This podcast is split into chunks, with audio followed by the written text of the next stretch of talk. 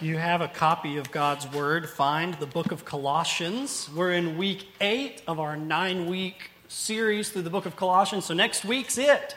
Next week's our final week, and then we'll begin sort of a, a multi part look uh, at the book of Genesis beginning in about uh, two weeks or so. So look with me, Colossians chapter 3.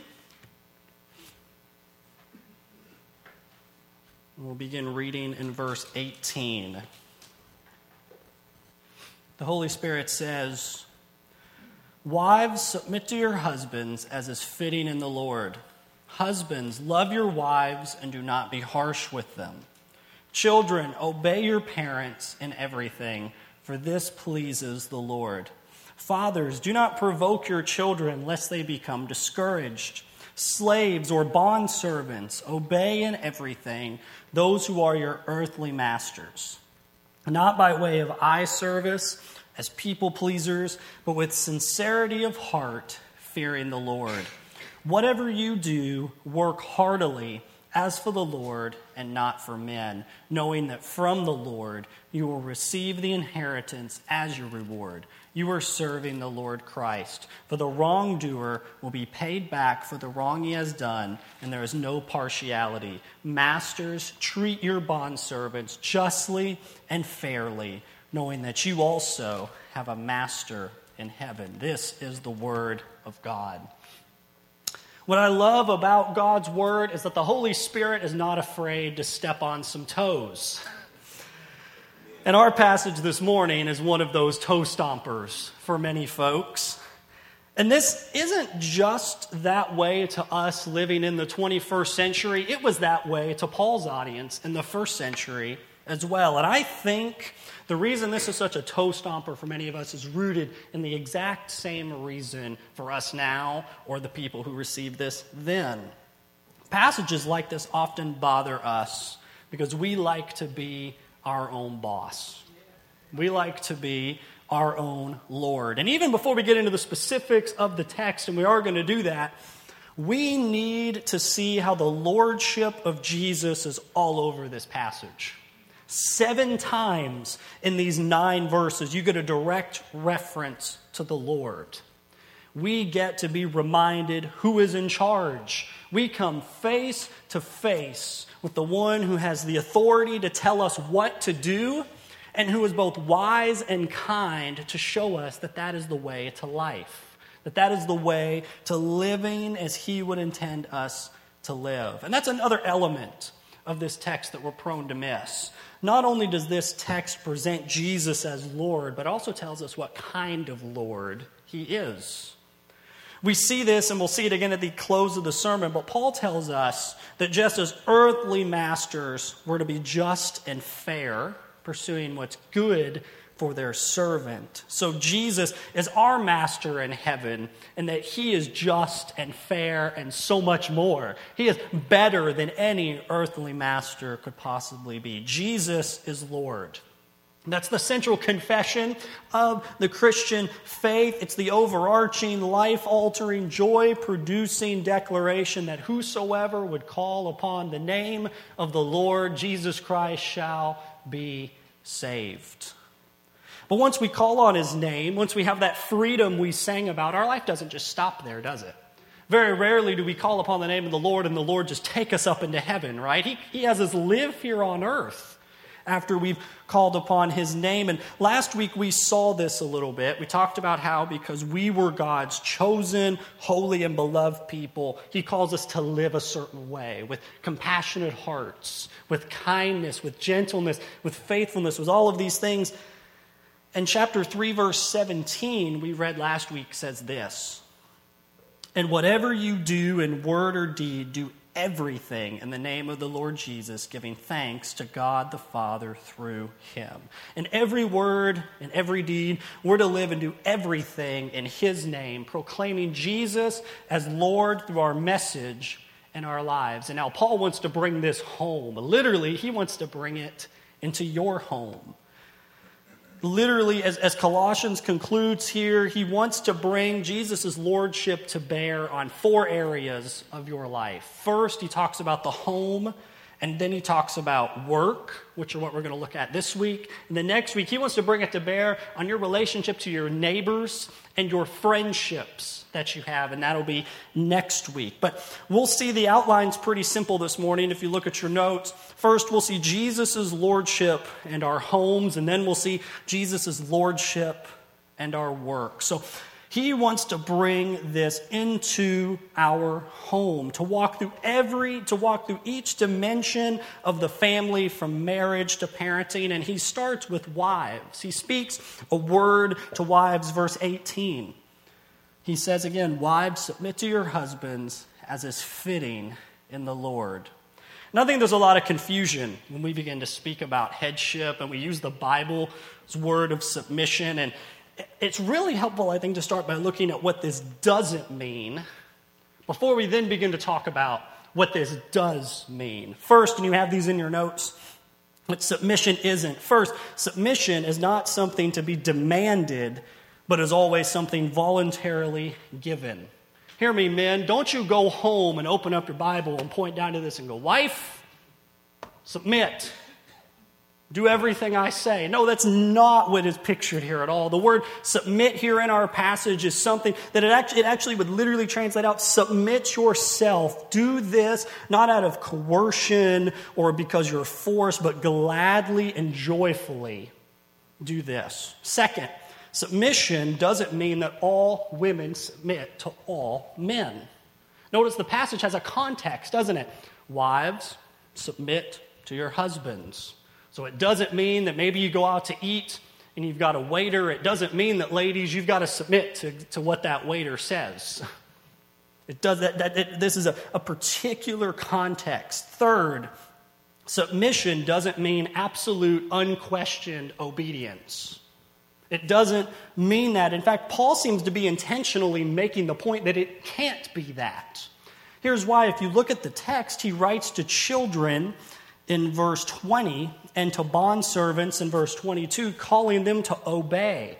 But in verse 18, he says, submit. So he could have told them to obey, but he doesn't. He says submission. And I don't think even unquestioned absolute obedience is in view in verse 20 or 22. But he obviously had something that while they're related, submission and obedience, they're not identically the same thing.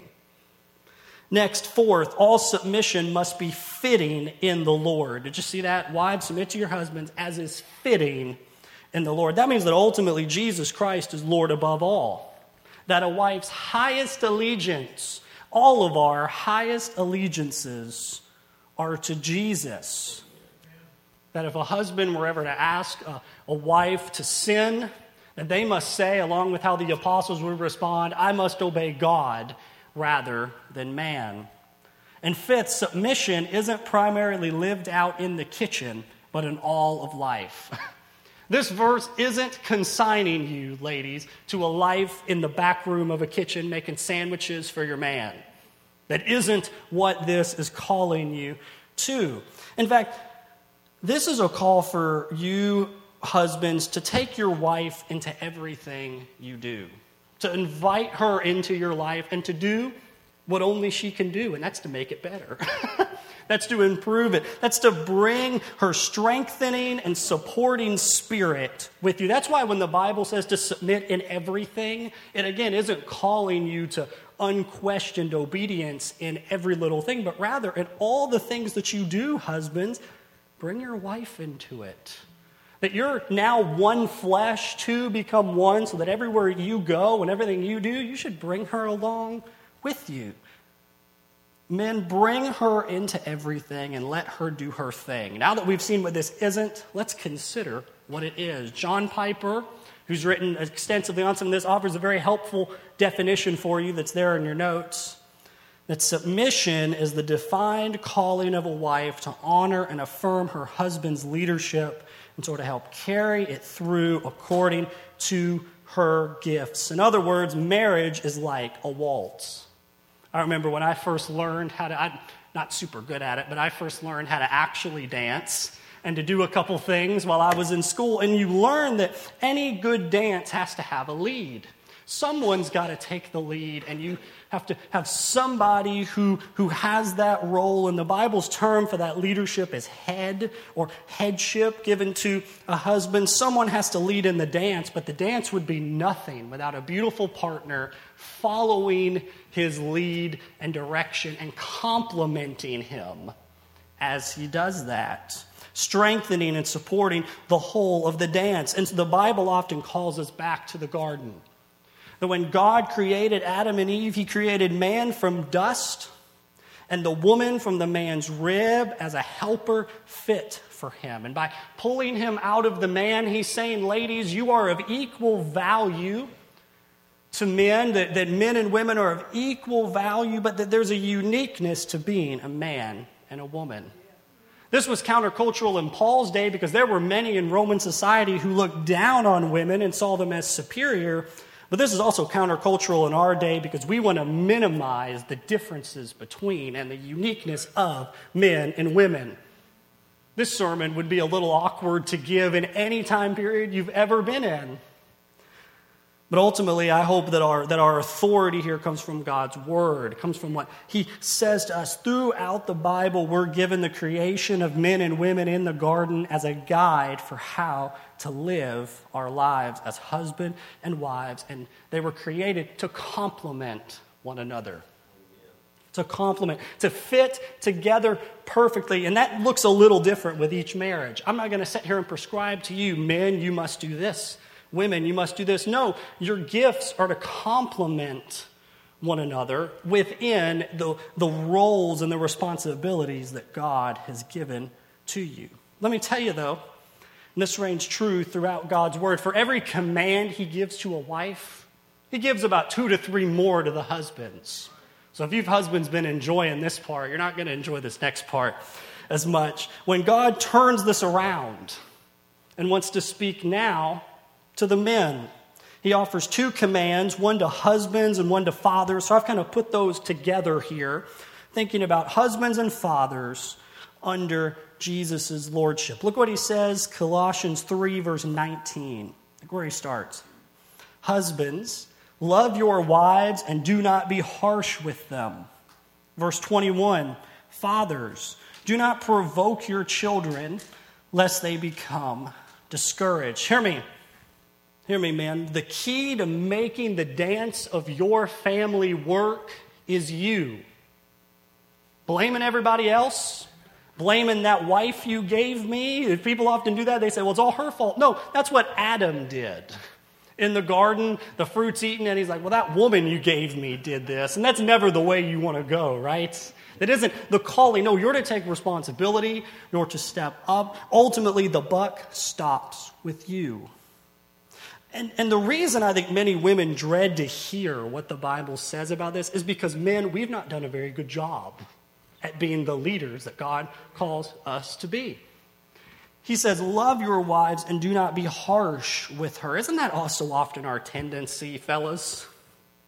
We're not gentle enough. We're not meek enough. Meekness is power under control. And ladies like to see that you've got the power to keep it, to keep, the, the power to do something about whatever it is, but we've got to be careful and not be harsh with it and wield it. We've got to be careful and calculated and gentle in how we use this love, how we live with one another. Men, we have a calling, and we're called in this text, it says to love our wives and to, by extension, love our children. And I want you to turn back two books, hold your place in Colossians, and find Ephesians chapter 5. Two books back to the left. And he actually opens this up. He opens this up a little bit, talking to men about what it means to love our wives. Some of you may hear this sermon and think, I'm single. This doesn't apply to me. I'd say, hey, prepare yourself for this, fellas. This is what you're going to walk in one day. Consider this Ephesians chapter 5, and start, and if you look over the passage just sort of generally, you'll see that he says a few words to wives in Ephesians chapter 5. He says a few things to them from verse uh, 22 to 24. He briefly says a few things to them. Then he turns and from verse 25 all the way to verse 31, he says, Fellas, let's have a chat. And he starts by telling us that men love our families first by prioritizing them. You'll see that in your notes. There's a blank there. Men love our families by prioritizing them. Look at Ephesians chapter 5 verse 25 to 27. Husbands, love your wives as Christ loved the church and gave himself up for her, that he might sanctify her, having cleansed her by the washing of the water with the word, so that he might present the church to himself in splendor, without spot or wrinkle or any such thing, that she might be holy and without blemish. He says, prioritizing her, and the way you do this is by laying down your life for her. It's not by exerting your power and authority, it's by service, brothers. It's by giving. Think of the way Jesus has loved us in dying for his church. What an incredible responsibility and role that you are to represent Christ by how you love your wives, brothers. That the world should, that the world should look at us and, and look at the way that you love your wife and go, that's how, that's how Jesus loves me? Wow. Should say something to the world. What more would display their priority than laying down the, your life for them? There are more important things than the ball game, than the lake, than whatever else might you, you might try to fill your time with. And friends, he says, look to Jesus because he has loved us and made us such a priority that he came to live among us, die for us, and resurrect. And he says, fellows, you're to make your wife a priority by loving her and serving her as Jesus loved his church. Second, Men love their families by providing for them. Providing for them. Continuing in Ephesians 5, look at verse 28. In the same way, husbands should love their wives as they love their own bodies. He who loves his wife loves himself. For no one has ever hated his own flesh, but nourishes and cherishes it just as Christ does the church, because we are members of his body. You see that? He says that we're to love our neighbor as ourself, and that that doesn't just apply to the person in the house next to you, but it means to start with the person in the bed next to you. And he says, men, to love your wives is actually to love yourself. And to care for her, you know, y'all are going to go out, and y'all, and if y'all go out to eat, y'all are going to get something good, aren't you?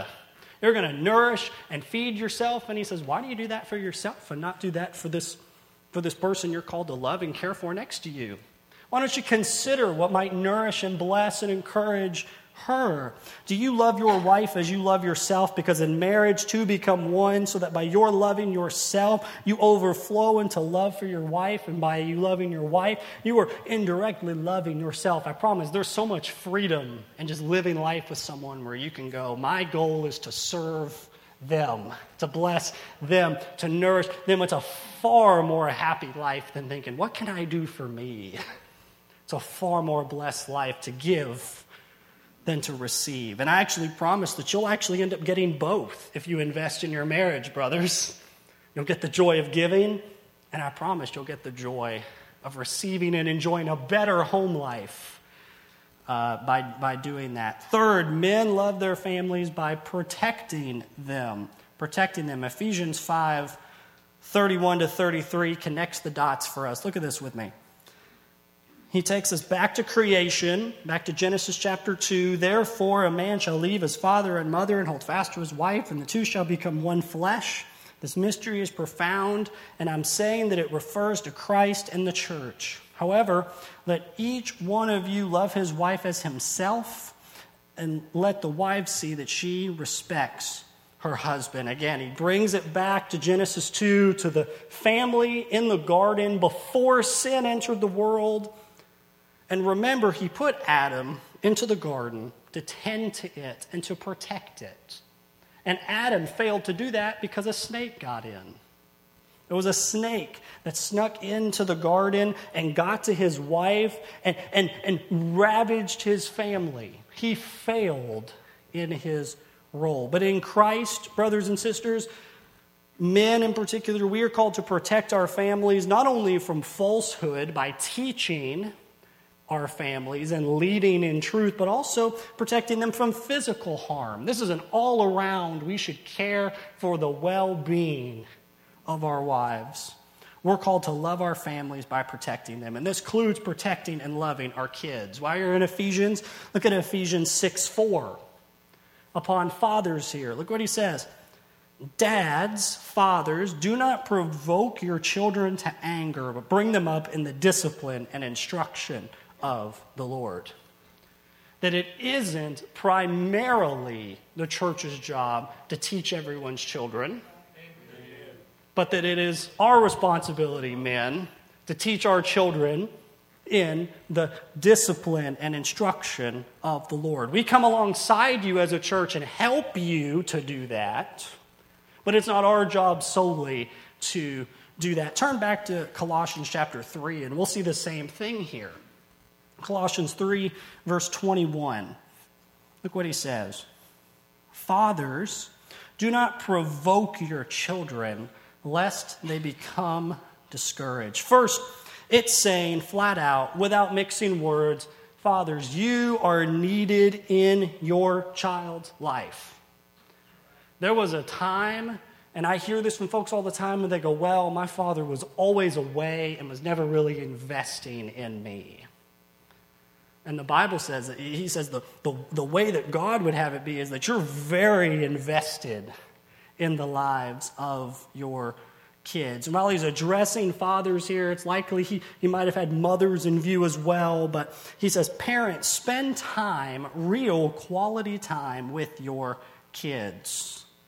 And as you're spending time with them, he says, Don't provoke them, don't stir them up in the wrong way. There's a, there's a, a negative word meaning don't rile them up. You know how to do that.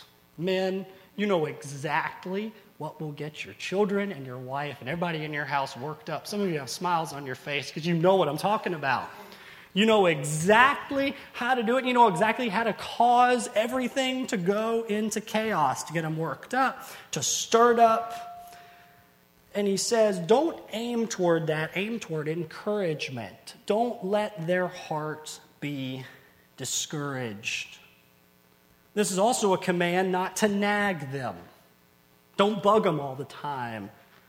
And don't ever make them question if you love them.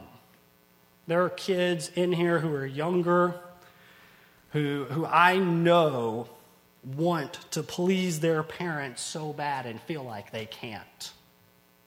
There's someone here within the sound of my voice who's a child who feels that way or has felt that way.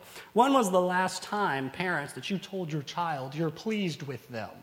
And don't go home and do it and then tell them, well, Matt said to do it. Don't do that because that's not going to encourage them up, right? Don't, don't do that. Go tell your child you love them and name off specific ways you're proud of them, and you'd be surprised how some tension in the house might go away. Because they'll no longer feel like they live under a slave master, but rather live under a mother and father who love them and care for them. Encourage, strengthen them. Don't leave them discouraged. And finally, he turns and says a word to the children. So some of the children have had fun hearing me talk to their mom and their dad, he's like, now it's time to talk to you. Now it's time to talk to you. And he says, verse 20, children, obey your parents in everything, for this pleases the Lord. We can just close our Bibles and go home now, can't we? A few things to note on this. He says, first, this was obviously spoken one to children old enough to understand the command, right? So this and this command, I think, would also include teenagers and any young adults who are not married yet and who are still under their parents' roof. That they're to be considered with this. Second, notice that it implies that children were present, at least older children who could understand this were present when the church was together. Because Paul was having this letter read aloud, and it wouldn't have made any sense for him to go, children, and there would be no one under the age of 18 there who he would be speaking to. Third, notice he's simply reflecting on the fifth commandment. So if you think, well, this is just this verse, no, the Bible says, Ten Commandments, the big ten, honor your father and mother. honor your father and mother. This means that we recognize their responsibility and we also recognize, perhaps, hear me out here, they might know a little better than we do. I know. So, so hard to understand, right? I have to look back now as someone who's not, who's not a ton older than some of the, the high schoolers here and go, man, maybe my parents had a point.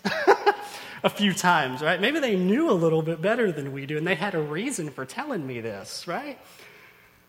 And then finally, we see he calls to obedience in everything. Again, this isn't a blanket, unquestioning obedience, but rather it's obedience in every area. Don't we love selective obedience? Clean your room and do the dishes. Well, I did the dishes, but I didn't clean the room. right? We think, well, if I do this and don't do this, then I'm balancing the scale out, right? We often think about it that way. He says, no, obedience isn't a scale to balance, but it's a posture that we grow into. And the Holy Spirit would bring us home, would, would, would say, hey, hey, we need to bring the Lordship of Jesus into our homes because we spend a ton of time at home. And he says, the only other place you might spend more time, he turns to, is your work your job, your place of employment. So here we turn now to the lordship of Jesus and our work. And Paul begins to speak to those who were in the slave and master class in the Roman society. And certainly, Paul doesn't say everything there is to say about slavery in the first century. There's tons you can read. I've got some books at home if you're curious for some recommendations on some things, but I want us to note that the context Paul is speaking into is not like the heinous history that our country has with the practice of slavery. That the Bible fully and without qualification condemns what took place in the American South for hundreds of years in this country. That the American slave trade was abhorrent to God and should be to his people as well. Let me give you some verses to consider to show you one, he's certainly not speaking about the same thing. Verse 24, he talks about, or actually, sorry, verse 25, he talks about how there is no partiality in how God judges or in anything else. That he doesn't give certain things to certain people and not to other people. That he doesn't show partiality based on what we are so prone to show partiality to either. And we should not, because of that, show partiality to one race or another and to one people over another. He says God doesn't show partiality. Therefore, we should not either. Additionally, both testaments, Old and New, condemn stealing other people as a sin. Mark these down. You can go read them later if you're curious. Exodus ch- chapter 21, verse 16, and New Testament, 1 Timothy chapter 1, verse 10. Both of those say that to go into another country and to steal people is a sin.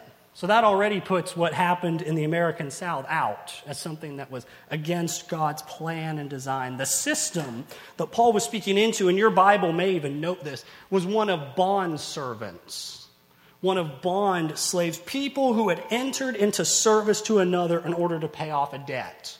So let's say you had this big debt, and instead of sort of several ways that we have of trying to pay pay that off. Instead of just throwing them in jail when they couldn't pay, they said, hey, come work for me and you can pay off the debt.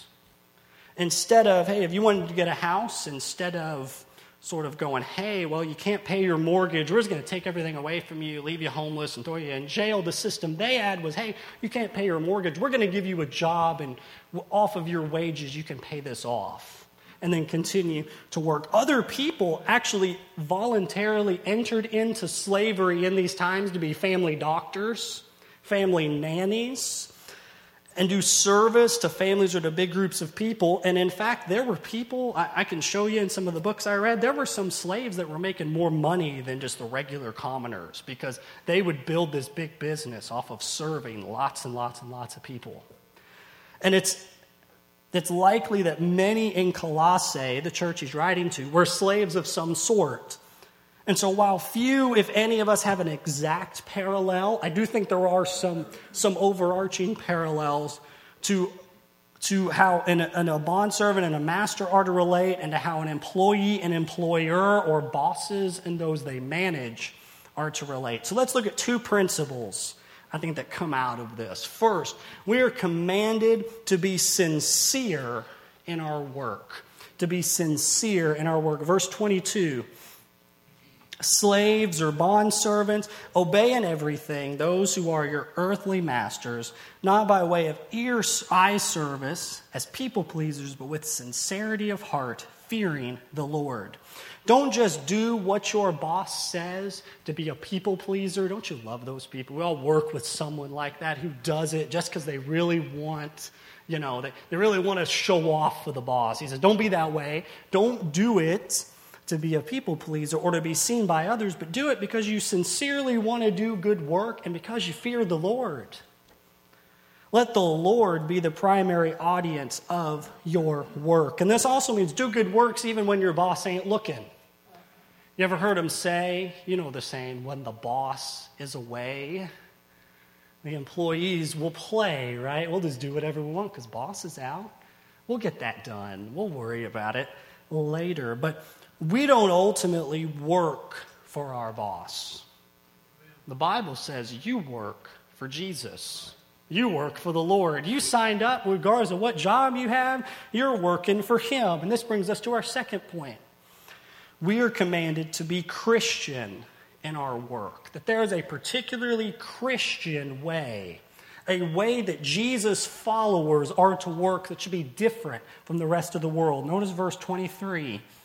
Whatever you do, work heartily as for the Lord and not for men. And notice he's all encompassing here.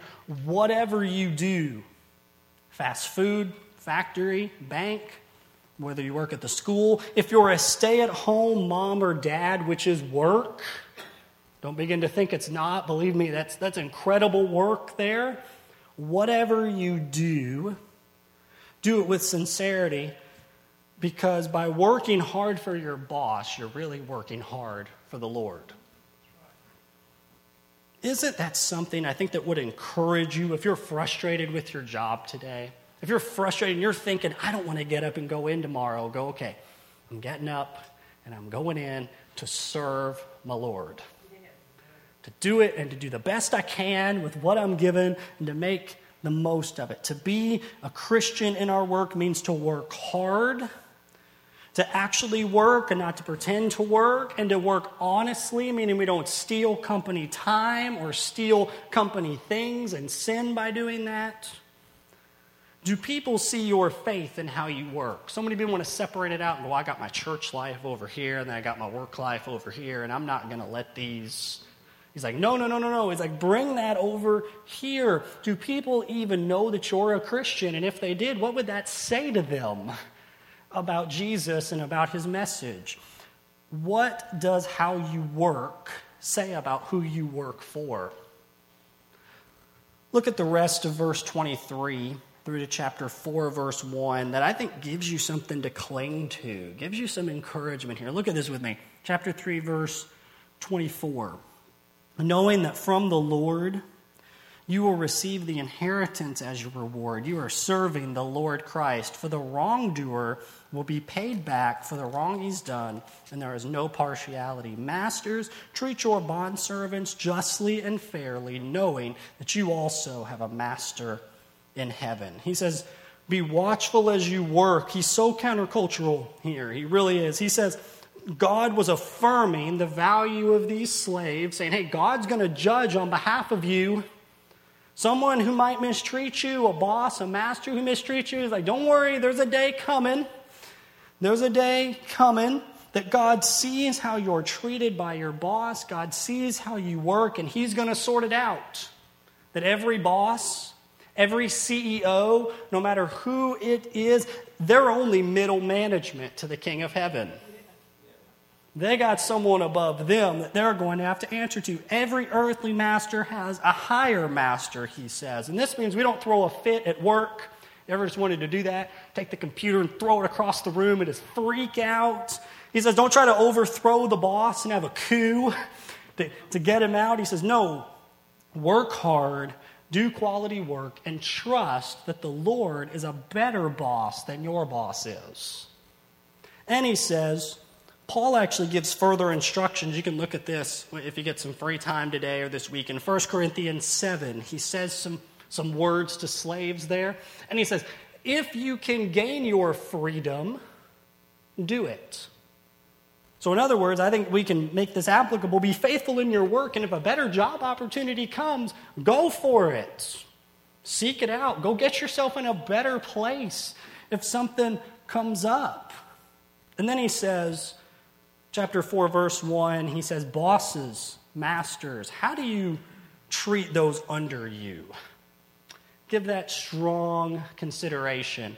He says, He says, We have a master in heaven all of us have someone we will answer to in heaven.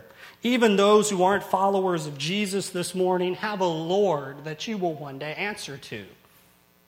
And He is both, it says, just and fair, which is good news, but is also bad news.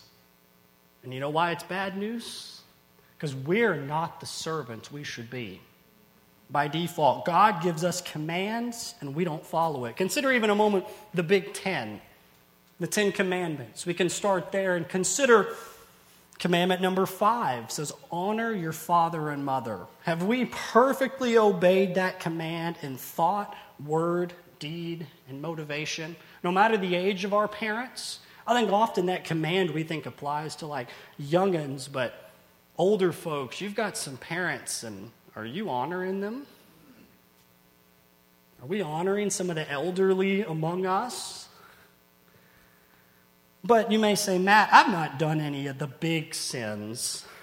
As if God sees it that way, right? But the Bible would ask us if we ever stolen anything, irrespective of its value, even something as small as a piece of candy or a pencil or company time while we're playing on Facebook instead of working. He would say, if that's the case, then we're guilty of being thieves. Consider Jesus in Matthew chapter 5 would look to his audience he's preaching to, and he says, If you would look at a person of the opposite sex with lust in your heart, someone you're not married to, he says, then you're guilty of adultery in your heart. And he says, if you hate someone else, then you're guilty of murder in your heart. We have all sinned against a holy God, a God who is just and right. And if we are honest, we have to stand before Him being guilty of not honoring our parents, lying, stealing, adultery at heart, murder. We're in trouble, aren't we? And He doesn't show partiality. So many of us are going to go, Well, my granddaddy was a preacher. That ain't going to help you because he ain't going to be there with you on that day. He ain't going to be there going, well, hey, I'm going to stand up and, and vouch for him. No. Or, or you go, well, my parents did this, or well, someone, someone else did this to me. There's this work I can look back to. You know, I was baptized as a baby, or I repeated some words after the preacher, but it really hadn't meant anything to me. He says, no, he shows no partiality. What hope do any of us have before a just and fair master? And his name is Jesus. The answer, the good news, the hope for you is Jesus because our master in heaven came to live among us as a servant. He left heaven became, to, became a servant even to death on a cross. He came and he lived in perfect obedience to the Father. He lived a perfect life in our place. He never sinned, but suffered as if he did. He died upon a cross. And what was truly brutal about the cross, that's the one thing I think is missing from movies like The Passion of the Christ, is as horrible as what the Romans did to him. Have you ever seen that movie with him beaten and bloody? The truly scary thing wasn't what the Romans did to him, but what God did to him there.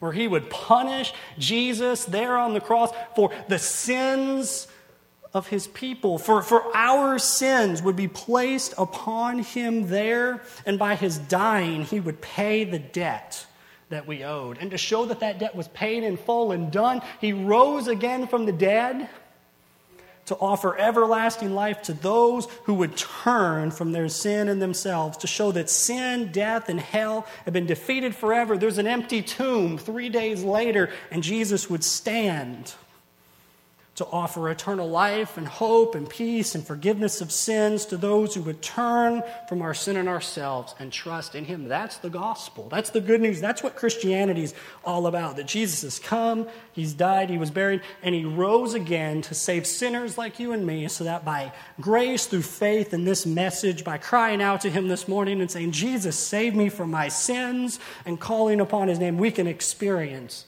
salvation. Our sins can be forgiven, and Christ's perfect record given to us, even as he was punished for our sins. A great exchange. He who knew no sin would be made sin on our behalf so that by faith in him we might become the righteousness of God. Our sin placed on him, his righteousness given to us so that we can enjoy fellowship with God forever. We can stand before our just and fair master in heaven, forgiven and redeemed, and even better than that, as children of God. There's one thing to be servants who are servants, to be employees, and then there's another thing when the servant's your son or the servant's your daughter.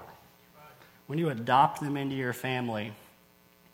But He doesn't just change our verdict for eternity, He wants to change your life here and now. Eternal life is to know Him today and to enjoy Him forever.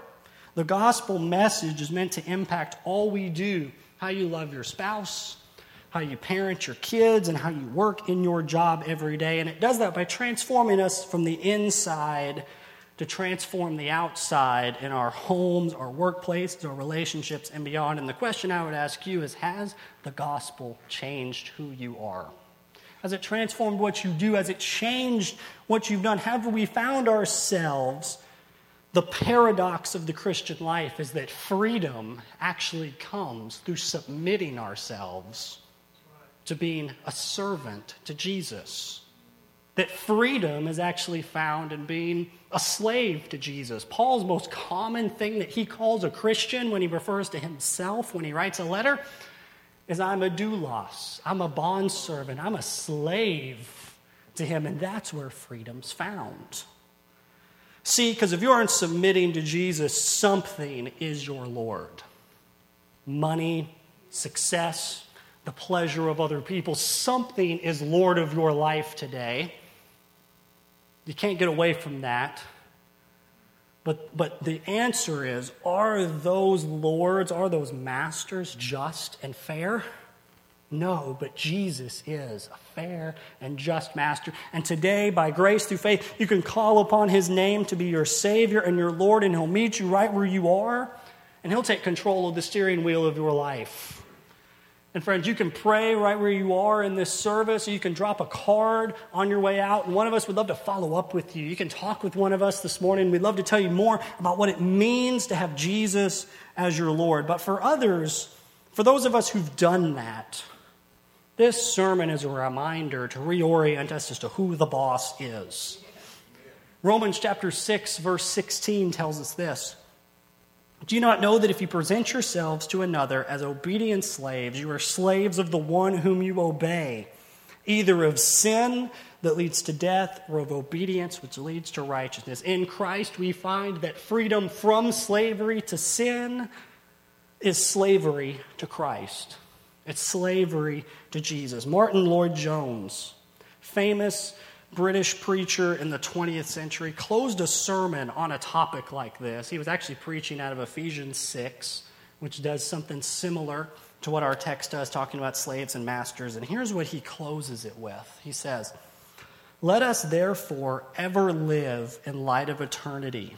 Let us live as knowing that we are always under the eye of and in the presence of our Master who is in heaven. And I pray that that would be the same for us this morning. Let's stand together and let's pray. Father in heaven, you are just and good. And standing in our own power, apart from grace and apart from your work on our behalf, we are hopeless. We have nothing without you. So, Lord Jesus, I ask right now that those who are recognizing our bankruptcy would turn to you for help. The Lord, we would turn our families over to you for help, that we would turn our work situation over to you for help, that we would give us give you the reins of our life because we don't know what's best for us. That right now, those within the sound of my voice, that you be working on their hearts of those who do not know you and do not love you. Lord, you would awaken in them their need and a love for you as a, as a master in heaven who is both good and just. Help us to live according to your word in families that would honor you, in workplaces that would honor you.